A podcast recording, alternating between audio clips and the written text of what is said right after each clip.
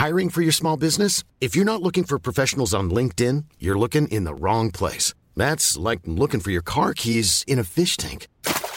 LinkedIn helps you hire professionals you can't find anywhere else, even those who aren't actively searching for a new job but might be open to the perfect role. In a given month, over 70% of LinkedIn users don't even visit other leading job sites. So start looking in the right place. With LinkedIn, you can hire professionals like a professional. Post your free job on linkedin.com slash people today. GM, I'm Dan Roberts. I'm Andrew Hayward. And this is GM, GM from Decrypt.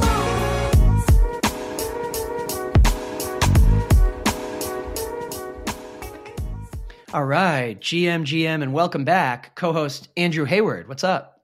GM, thanks for having me. How are you? Oh, I'm great. Uh, great to have on Ryan Wyatt. And you are the guy to co interview because you hosted a panel with Ryan at one of our intimate uh, Decrypt live events that was in Jackson Hole. And a lot has happened for Polygon in the, I guess, nearly a year since that panel.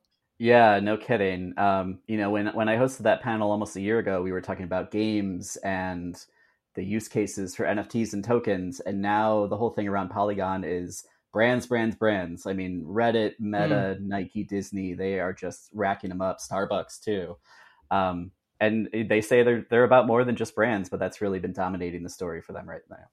Yeah, and that's so interesting to me. Like, I just, man, I could talk about that specific aspect of it all day because you know me coming from before decrypt yahoo finance like and this is probably true of any you know big big um, wall street finance websites and publications they kind of still to this day they they mostly only want to cover crypto news if it converges with big big publicly traded companies you know fortune 500 companies um, companies whose stock movements we can talk about and here comes Polygon, and it's probably a surprise to many that Polygon is the one, and suddenly racking up the partnerships with you know big companies. I mean, you said Reddit, Starbucks, Disney, Meta, DraftKings, a company I know very well and have covered closely.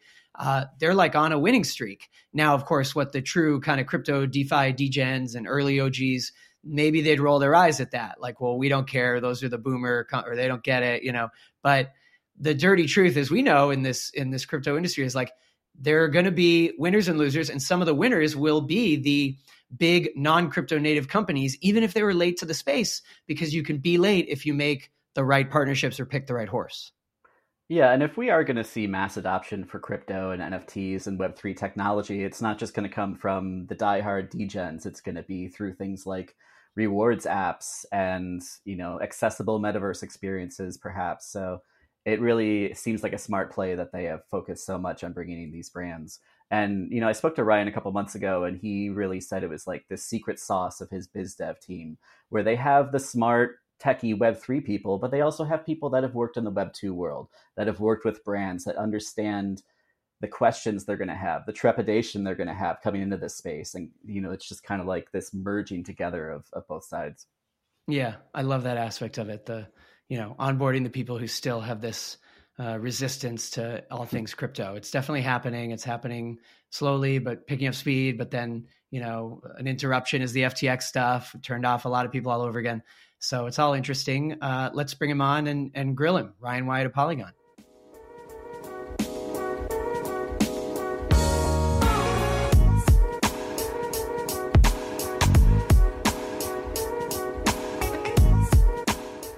Okay, Ryan Wyatt of Polygon GM, welcome to the show. Thanks. Thanks for having me. I'm happy to be here. All right. Let's start this way. What a year in 2022. And uh, in the past, sometimes I'd say, what a year. And we meant, wow, what a great year. But mostly for the industry, what a pretty terrible year. uh, just like unequivocally across the board. Yeah. And, you know, we can get into some of the meltdowns, bankruptcies, whatever. But um, interestingly, for Polygon, it feels like it was actually a great year.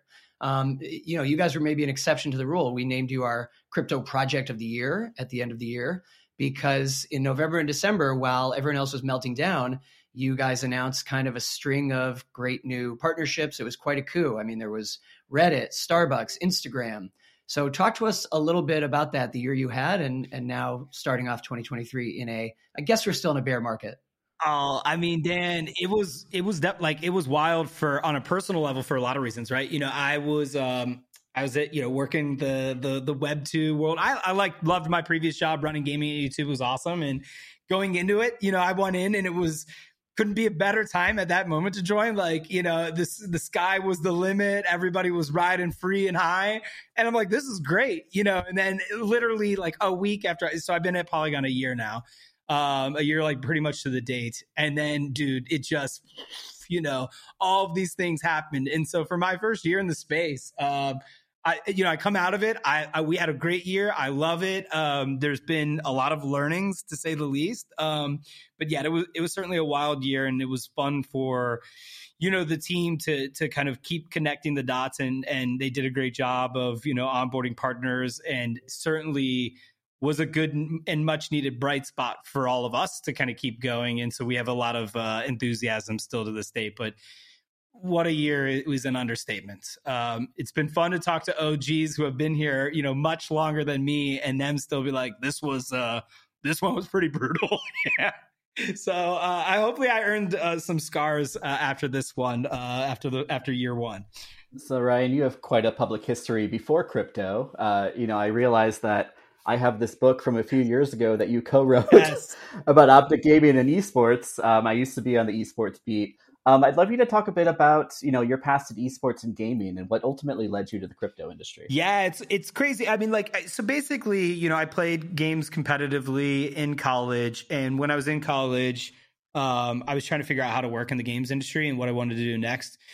And so we're uh, Major League Gaming is where everybody was competing, and so I got a job with that company. Um, and this was wild because you know this very you know, esports tournaments in hotel ballrooms. This is 2006, 2007. It's you know very very interesting time. And i loved it. I i, I love sports. I loved gaming. It, esports came very natural to me.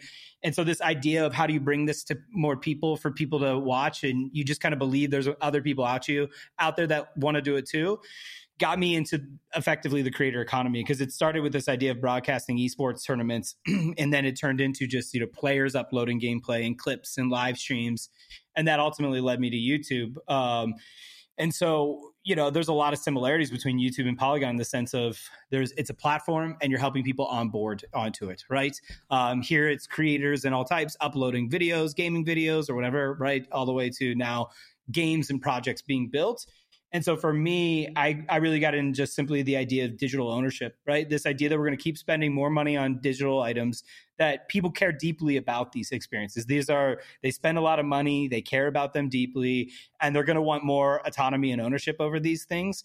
And so that's where I was like, got it. I looked at basically NFTs and blockchain immediately as like an internet product feature, and I was immediately sold right? Just like I think it's there's an infinite amount of things that can be done in the space on this, um, and that's what made me jump in with such conviction because I didn't have. You know, now you really learn. Like now, I've been in the space. You re- you understand the fundamentals of why a lot of people are very spirited about crypto from like an economic standpoint. And like you really, I had zero interest in that, right? Like that is not why I cared about it. You get into this space, you have to care about it because it is like a it, it is it is a fundamental and instrumental part of how the wheel works.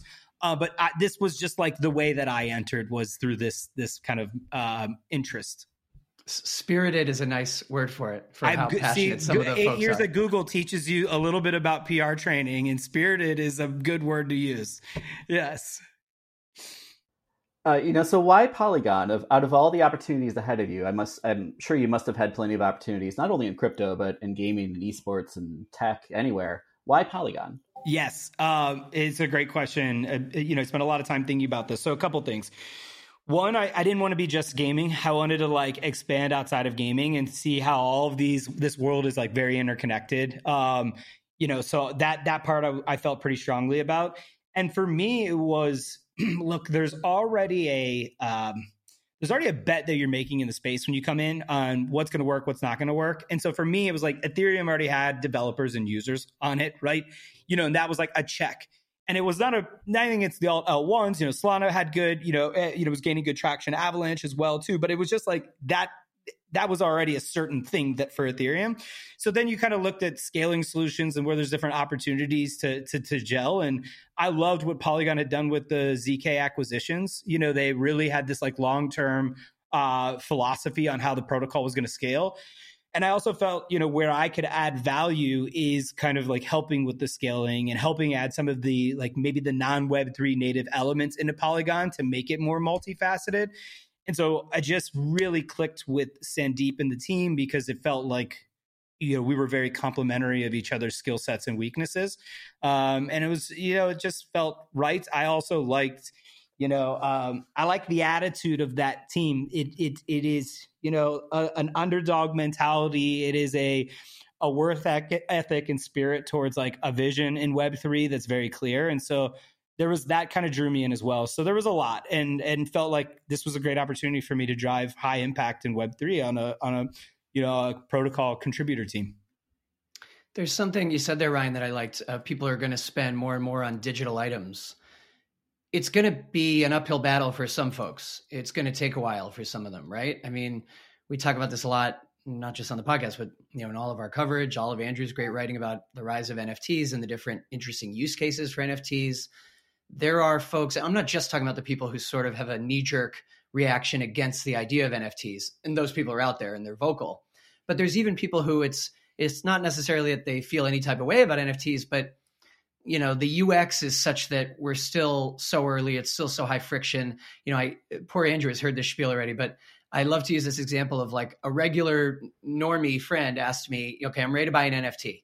You know, so what do I do?" It's like, well, got to go to an exchange. You got to buy some ETH got to send that ETH to your, you know, MetaMask wallet or whichever wallet you choose, or you know, then you got to go to this site. By the way, or Matic, I mean, whatever yep. whatever token it is, you got to go to an NFT marketplace. You get sometimes you have to convert it. It might have to be converted to wrapped ETH.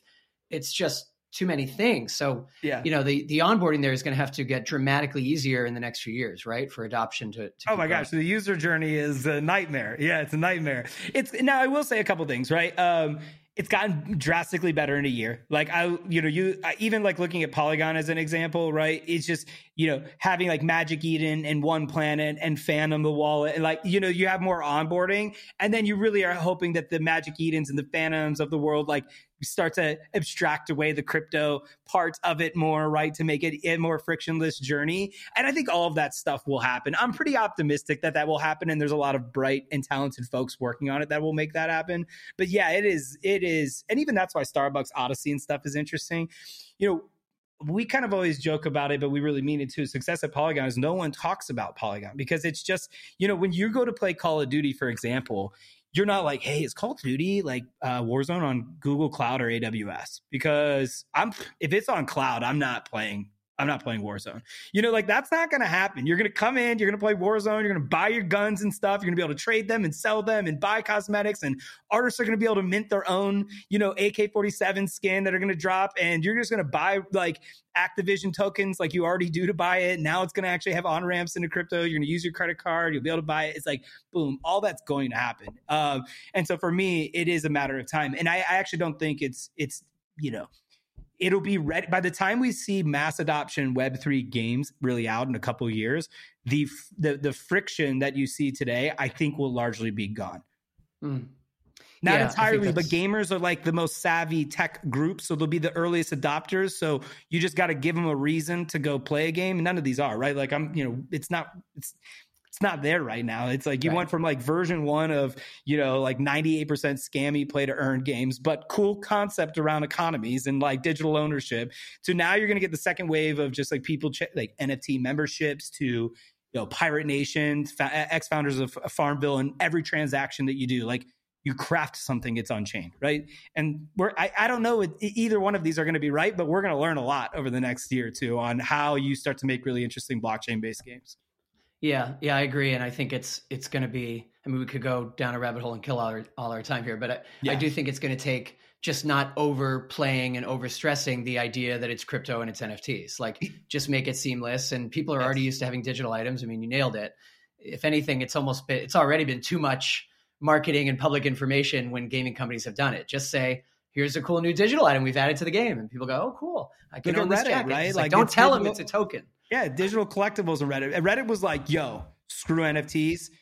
but they were like what is this digital collectible thing i'm interested tell me right. more right and so yes. that's right though nobody can, we're we're it's us like we're just kind of like self-fulfilling nerds that are in this very small group that are trying to push this thing forward that are using this but nobody's going to care about a lot of these things you know mm. even with email and so forth you're not talking about like the different protocol mechanisms for delivery of email and all of this right so i'm excited we'll get there much faster than the internet. Like we compare too often the internet because I'm like the the this is like a a feature set of a of expansion of the internet. It's not the new internet in my mind. I think it like taps in like a product feature, like I said, um, mm. and that all the capital and the people that are in here in this space are working. Like we'll will this will be an expedited process. I still think it's like we're talking a decade though.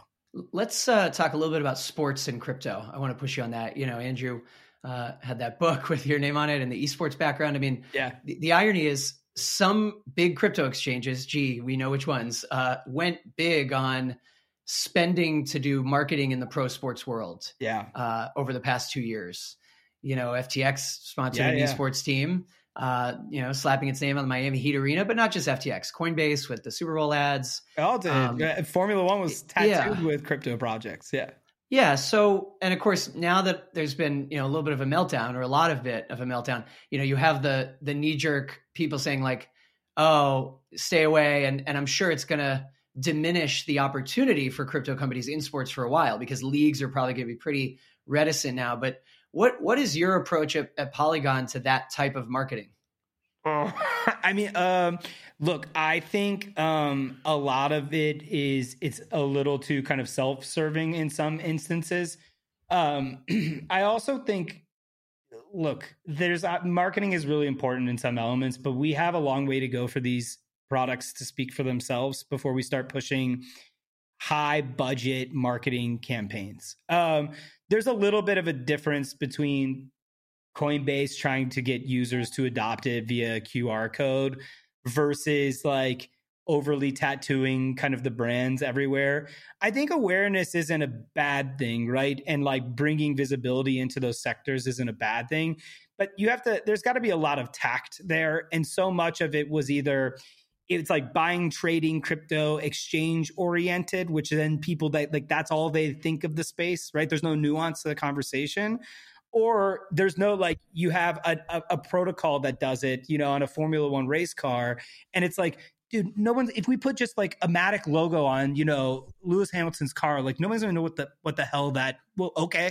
Like exactly Polygon, right. right. So for me i'm like it just doesn't it doesn't embrace or capture the spirit of we're this protocol that wants to be silent in the background that you build on. It's like very, it's very like, you know, uh, it's a very uh, a contradictory statement. So that's that's the take on the marketing element as it speaks for Polygon. But there's a time and a place to go big, right? I think like I actually don't. I think Coinbase wasn't all bad. Now maybe a Super Bowl and all that, I don't know, right? But I, I think there's a time and a place to to go big when you feel like you're confident in the product that you have and you want more users in it. Um, but yeah, it's it's it got a little gross, didn't it? I think it's not, I think it's not terribly bad that it pulled back as hard as it did, and maybe this time we'll like calibrate the right the right approach here. Uh, you know, we we touched on esports a bit there. Esports and crypto have sort of grown in parallel. You know, both have these young tech savvy users. We saw a lot of money flow from crypto into esports teams and leagues. Yeah. But a lot of that was led by FTX. Yep. Are we still going to see that kind of overlap or synergy in a post FTX world for esports? It's a good question. You know, I actually thought the FTX sponsorship into TSM was really smart. Like the arena, no, you know, like the Tom Brady stuff, maybe a little much, but I liked the I liked the TSM move there. Um, obviously it's really unfortunate what FTX turned out to be, but this idea of leveraging a like a prominent esports organization that covered a lot of different games uh, that's cool and that's a user audience that starts to make sense because there is already like in my mind in some areas uh, product market fit for tech savvy gamers and esports consumers viewers tend to skew being more tech savvy as well so like i can i can rationalize like that sponsorship more than I can think of like, you know, the Miami Heat representing it, right? You know, that that to me, I'm like, what are we connecting here? Um, like getting people to trade, right? So I like the esports element there.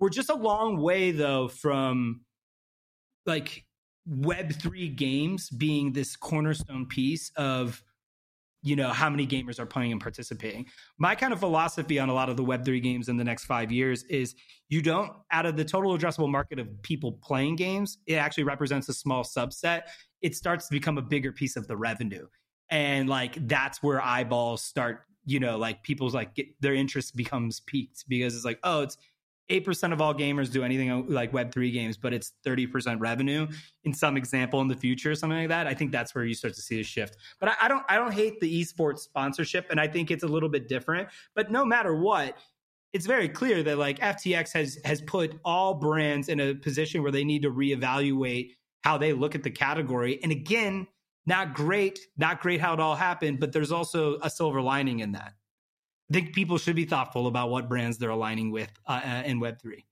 Yeah, you know, shifting gears a little bit here, speaking of brands, you know, Polygon has been associated with big brands over the last few months. You've uh, inked partnerships or helped bring in Starbucks, Meta, Reddit, Disney, DraftKings, Nike, all sorts of companies.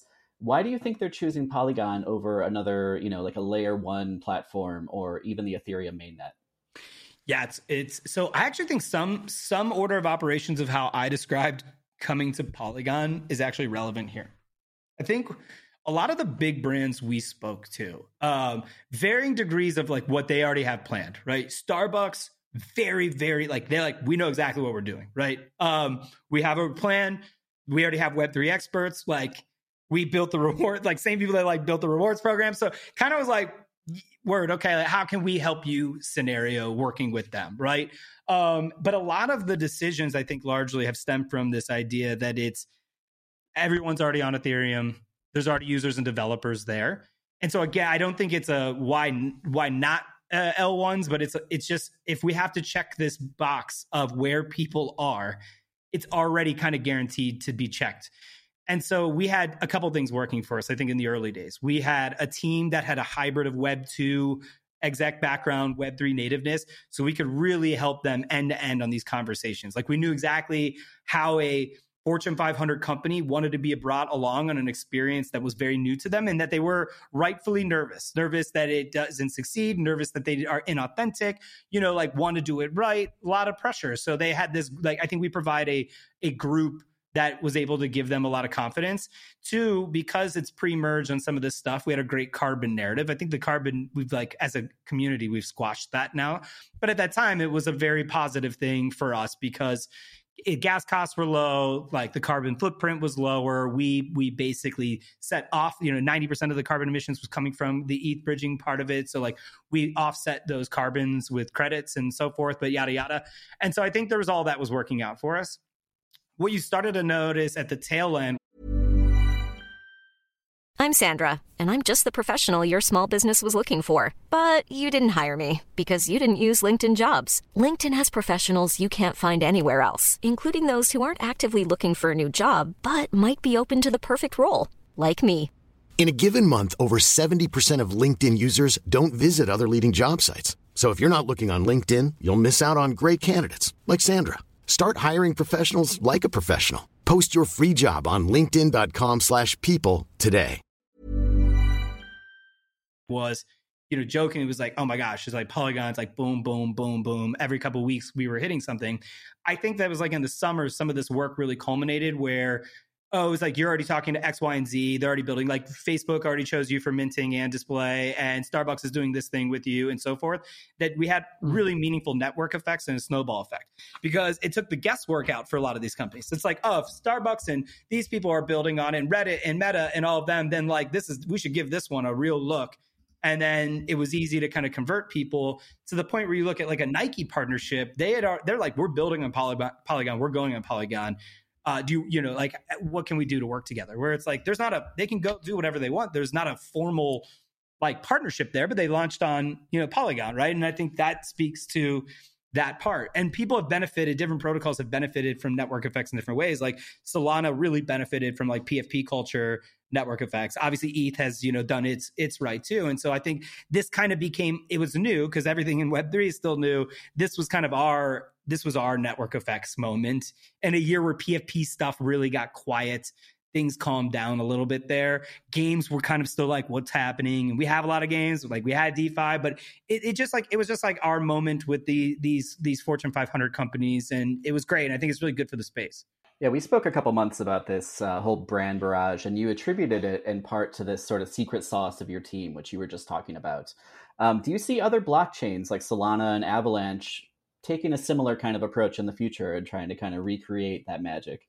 Yeah, they should. I think of the I think of the like the way that we're we're set up right now is is uh, is unique in a moment of time right now. Like I think over the next 18 months you're going to see the protocol teams across the board stack up business partnerships because they're going to have to service developers, they're going to have to work with developers, that's what you want right? You are you want the protocol to be successful. So you have to invest time money resources energy into the ecosystem. You can do that in a variety of ways. Pick your poison. Ecosystem funds grants one time deals you know whatever it is right? But like you've got to do something. You can't just be idle and think that if you if, if you just like launch this thing people will come. So i do think people will set up organization like their organization uh, and the contributor groups to be more reflective of this. And that's why i think we need to like seize the moment, not to be like cheesy, but I think time is of the essence for us to keep rolling on this stuff. So there's a lot of we got to keep it going. That's why it was good to start with Mastercard at the beginning of the year, helping uh, you know musicians and artists on board, and like you know, I, I we there once you deliver, there's a lot of pressure to keep them going like this. Yeah, it's interesting too to you know on our end of things to wait and see which ones bear fruit because like frankly, I mean, totally. as you guys know, not all of these are going to be you know, okay, Reddit's doing them, Starbucks is doing something, Instagram's going to let people sell NFTs yeah. directly on Instagram. That seemed at the time like a really big announcement. Well, let's see over the next two years because they're not all going to, you know, get adoption. Oh, Dan, I like wholeheartedly agree. I think this is like the, the eh, this is the era we're in now, right? Mm. Like we, I don't know, loyalty and rewards could be truly the most like great Web three use case that you could possibly think about. And maybe it's Starbucks that does it because of their background. Maybe it's another team. Maybe it's a Web two team. Maybe it's a Web three native team. I don't know. Mm. I'm excited for the adventure and the journey. I think it's why we need to like we need to have our hands around all kind of different things from like the small projects that could be the future ones to the big ones because um, we don't know I, I, don't have a crystal ball i have I, my guess is as good as anybody else's on what's going to work or not work um, that's why it is fun to, to to kind of go down all these different rabbit holes of different opportunities so we'll see and you're right i do think it's to your point, I think it's like years. It's kind of like working in yeah. VC. You know, you like place a lot of bets. You don't even know if you're good or not for like four or five years, right? Uh, there's some right. similarities there. Um, when we talk about how to get these different big partners on board, it's kind of a good segue to, to ask about like the the decentralization ideal in yeah. crypto, right? I mean, you know, when you guys approach these brands, like it's human beings at the end of the day who are in the room or, or on yep. Zoom taking the meetings. Um, you guys also, I think, benefited from like Mark Cuban was a big vocal proponent of yep. Matic early on. You know, it's it's people. But yep. then in crypto, you know, and maybe there's a split in these two camps that's increasing lately, but there's so much noise and um, concern over like how decentralized everything is. Like, you know, this network has this many validators and that's not as many as this one. Meanwhile, Polygon's only been around since 2017, 2018. Um, you know, how do you guys think about that and reconcile that? Because you want to say, you know, we're progressively decentralizing, but everything still has the people who are the face of the thing. I mean, even Ethereum, like it's still it's Vitalik's thing, and Solana, yeah. it's Anatoly and Raj, and everything has the people who are first associated with it. No, so it's I actually think the people that are super outspoken are very, very important to the space because if you think about really what needs to get done here, like to, this is it is a spectrum and it has to happen over time, right? And it has to happen at the right speed, the right pace. But like the end state has to be a protocol that needs no contributor group. It is running everything that you need tools, developers, users, ecosystem, the whole thing. We're just like that is that's if we don't do that you're just kind of recreating like faux Google, faux AWS, right? Um, and so then what the what the hell's the point, right? Truly, like what are we what are we really it's like maddening. What are you really doing? So I think the end game eh, that's got to be the north star. That's got to be abundantly clear from everybody that success means that there's like literally nothing for for me to help with anymore, right? Like I it's like there's you know, because you're building and you're like, yeah, I'm to just go like make a game and I'm to talk to Stardust and and I'm to use the Phantom wallet right? So it's, it's like, like kill my job. Like Ryan, you're help worthless. me kill my own job. yeah, exactly, exactly. That is success, right? And I always say that too to everybody. I'm like, when when we're no longer needed, is what that's that's great. And I and I I don't know what the time frame is on that. You know, I was obviously more bullish on that time frame like three months ago. Um, but I I think that's the end game, and we have to just like uh, aim for that. So I actually see this like you start at this bigger pie and then you are you need to do less and less each year. So uh, unlike all of these traditional like tech companies you're like oh we're starting here and we're going to build to like 2000 people one day right? And like success is 50000 people. We're going to actually progressively be a smaller and smaller contributor group. People are going to go start their own companies on Polygon. They're going to go work for big companies that are operating on Polygon. You know, like that's going to be great to graduate people out of the system. It just requires the people that come into like when you go work for a contributing group, like you have to think way differently that your time here is finite actually um, no matter whether you like it or not. And it is, and you're going to be a part of something that no, no one's ever done, right? You're going to spin out this thing that can operate autonomously. Um, so you're signing up for that, right? And so that's different. Some people might not want that out of their career. They might want to go work at the next place. They can work 10 or 15 years. To me, then I'm like, go go to all these wonderful companies building on top of Polygon, right? Like they're going to be here forever, right? Um, and so that's how I think about it. We have a long way to go. There's things that like you know, I think the team is working on in general to make sure of it. But that's the end, the end game because yeah, of course, like we're when we go out and do X partnership, right? Uh, you know, you're you're kind of doing it on behalf of the community, right? And so this is where it needs to go. And then I think you can have DAO contributions or some form of that where that continues to be like you have other contributor groups. But we should push towards fragmented contributor groups to like effectively low or none to them you know, I don't know how the community wants to look at it in eight or nine years or whatever that you know that course of time needs to run.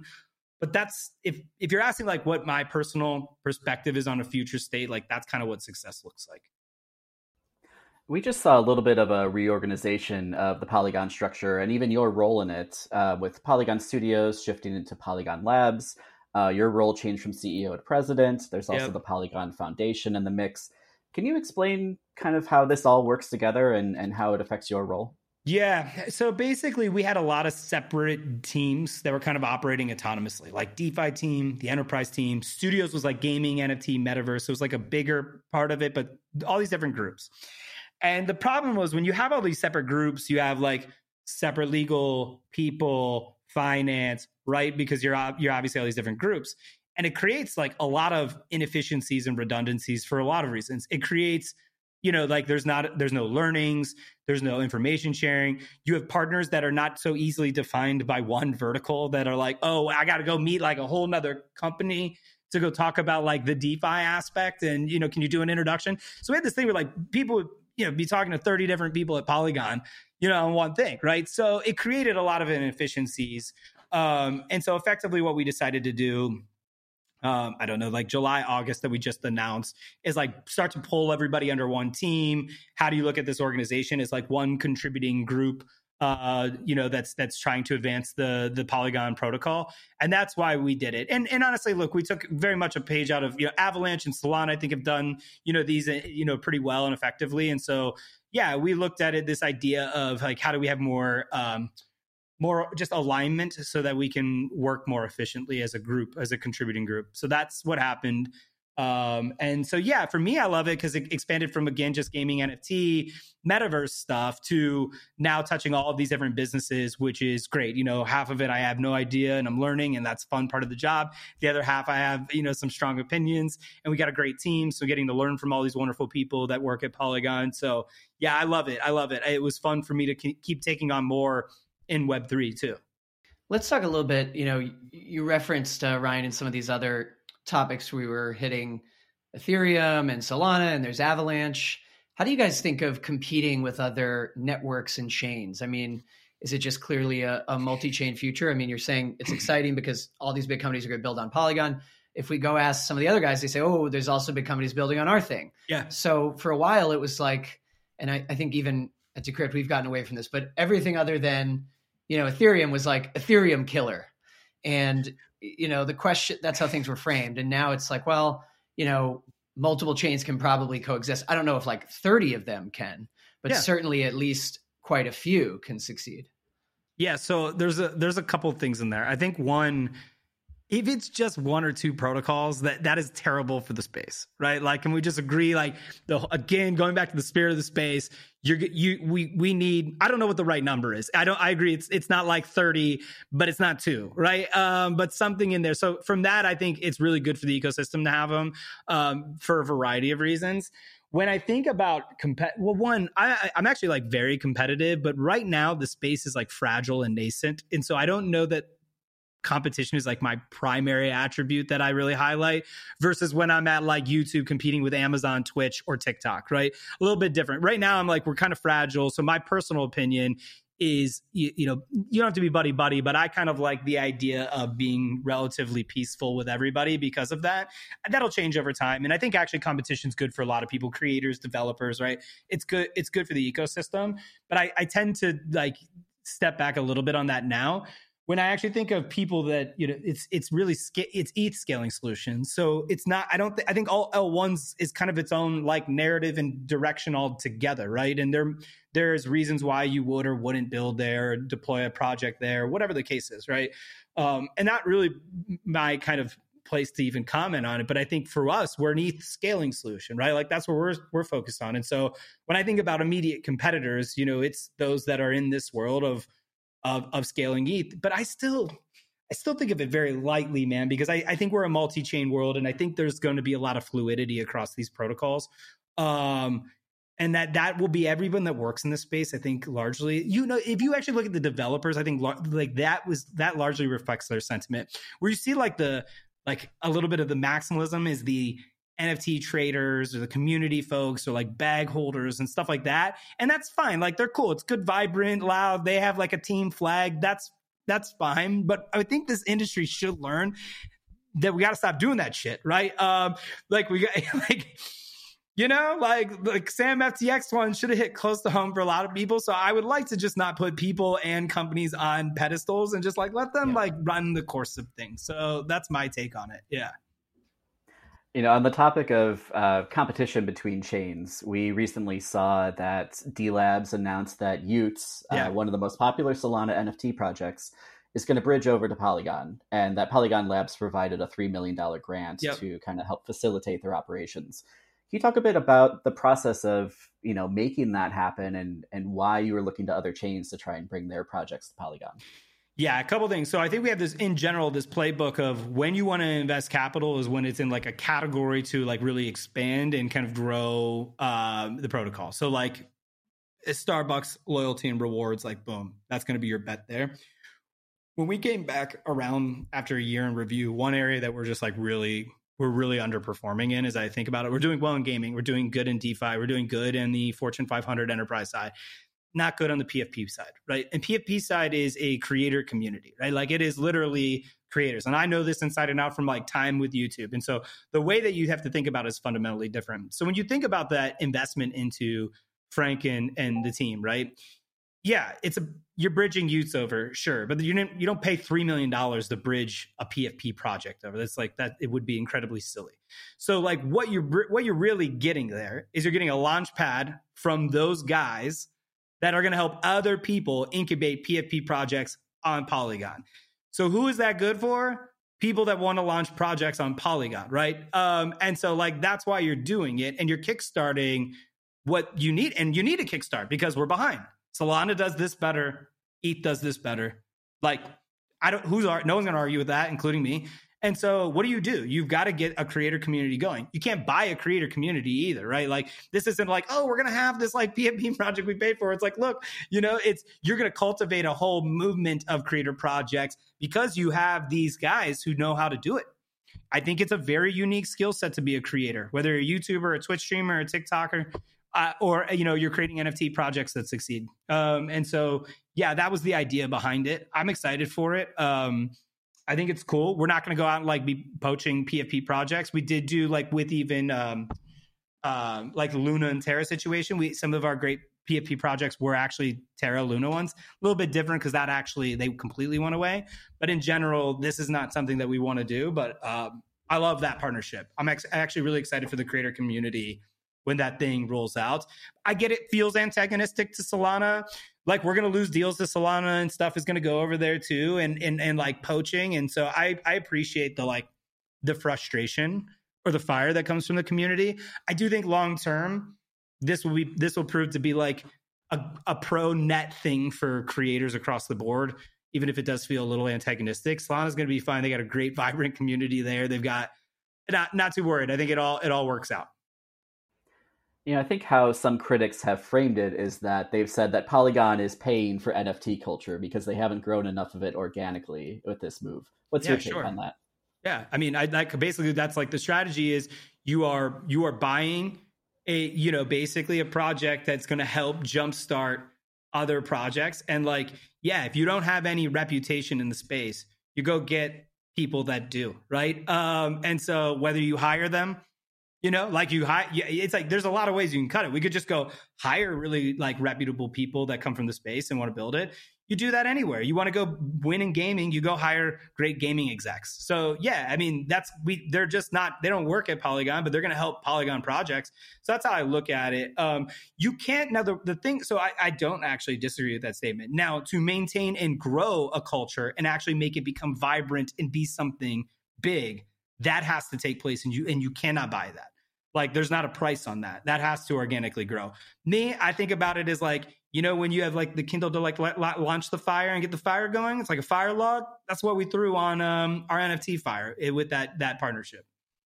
But yeah fire's got to grow. You're gonna still have to chop some wood and put it up there. It's it's interesting and i we always appreciate the candor. When i'm thinking about these big companies and the different plays they're doing in partnerships it just reminds me at our last Camp Decrypt event, and Ryan, you were at our one in Jackson Hole. Yep. Um, more recently, we had one in Napa, and this kind of whole debate or agita erupted that was interesting. Specifically, it was about Apple, but you could sub in any big tech giant. And the fear, of course, is that you know these kind of true crypto Web three degen types are going to build um, niche tools and crypto native platforms and projects and then the big dogs who are going to sit on the sidelines, stay away, stay away, stay away until it looks safe enough to jump into this pool in a big way. When they finally decide, okay, we want in, they'll kind of crush all the little guys. Like they'll be late, but there, it's never too late when you're a Salesforce, a Google, an Apple, a Meta. Yeah, it is. What, what do you think about that? I think it's a ridiculous take, to be honest with you. I think actually some of the best projects that come out of Web3 will be from the like native Web3 builders. Now, like obviously, I'm a believer in bringing. You know, I don't. We we should be open to everybody building, but like uh, look at Google. You know, Stadia, cloud streaming, right? Mm. You know, mm. you, they spent a ton of money on that. They were they're late to gaming. You can't just like come in and drop you know billions of dollars and take it over. Will some of them enter in the space and be successful? Yeah, no doubt, no doubt. Will some of them enter and drop a lot of money and fail? Absolutely. So for I, I think it's just a it's a like my thing is why it's ridiculous is I think we'll have so many incredible Web three native projects that become huge hits. And we will have some Fortune 500 companies across different categories in consumer that will also have hits and we'll see some like epic failures that we learn from kind of what you were talking about dan is like in the next couple of years we obviously have our slate of all these big partnerships and others will happen in other places and we're all going to evaluate what works and uh yeah it's not like these fortune 500 companies are going to come in and be like 10 out of 10 you know so I'm I'm bull, I'm bullish on Web three developers because we have that hundred million dollar ecosystem fund. Actually, very much for the spirit of this, right? It is out of our fundraise that we did, 100 million of it went into a ecosystem fund to, to, to invest in projects building on Polygon. And I, you know, yeah, of course, like all VC and investment, there will be a lot that don't work. They'll be part of the builders. They might, their project might fail, but they'll go into another project and learn and, and do something there, right? You have no idea, but there will be, I have no doubt, like even, even as going as far as like is the next Amazon already out there or like that person, you know, like a Jeff Bezos out there? That feels yucky to that, but you get the idea. the next Jeff oh. Bezos is out in Web three. Watch out. He's coming. Hopefully he's building on Polygon. Yeah. Uh, let's let's end on this. Just a fun question. Um, you wrote in your esports book, the Optic Gaming book from years ago, that your dream one day was to run a company. Is Polygon living up to the dream? Yeah, for sure. Um, I um, I love it. I love it. It's um, it's super rewarding. I um, I'm learning a lot every day, both from the things we do right and the things we do wrong, and what happens in space. Um, I'm excited that it's like a, a role that does have a finite amount of time too, like we talked about for all those reasons. I would have never guessed or expected that would be how it would go, but I I kind of um I think that's a cool, unique element. And um, yeah, I love it. It's been so fun. And and honestly, even I knew it was going to be wild when I came in. I didn't know how wild it was going to be, but to be at like an, an ADHD operator that loves this space, I mean, doesn't get any better. Checks all the boxes. Finite amount of time. Okay, so we'll prepare the story. Uh, Ryan Wyatt says he's leaving Polygon very soon. Look, man, if that thing's if my wife's either going to pull me off or it'll be decentralized. One of the two is going to happen. All right. Nice. Nice. Uh, awesome talking to you, Ryan. Thanks so much for for joining the pod, and we'll have to have you back on uh, soon when when there are updates to share. I'm sure there will be as you guys are. I love it. Fast. Thank you for having me, guys. That's our show today. Thanks for listening. GM is a Decrypt podcast, co-hosted by Matthew Diemer, me, Dan Roberts, Stacy Elliott, Stephen Graves, Andrew Hayward, and Kate Irwin, and produced by Zach Edelman. Remember to rate, review, and subscribe on Apple or Spotify or wherever you podcast. And as always, you can get more info on our website, including video with our interview guests. Head to decrypt.co. GM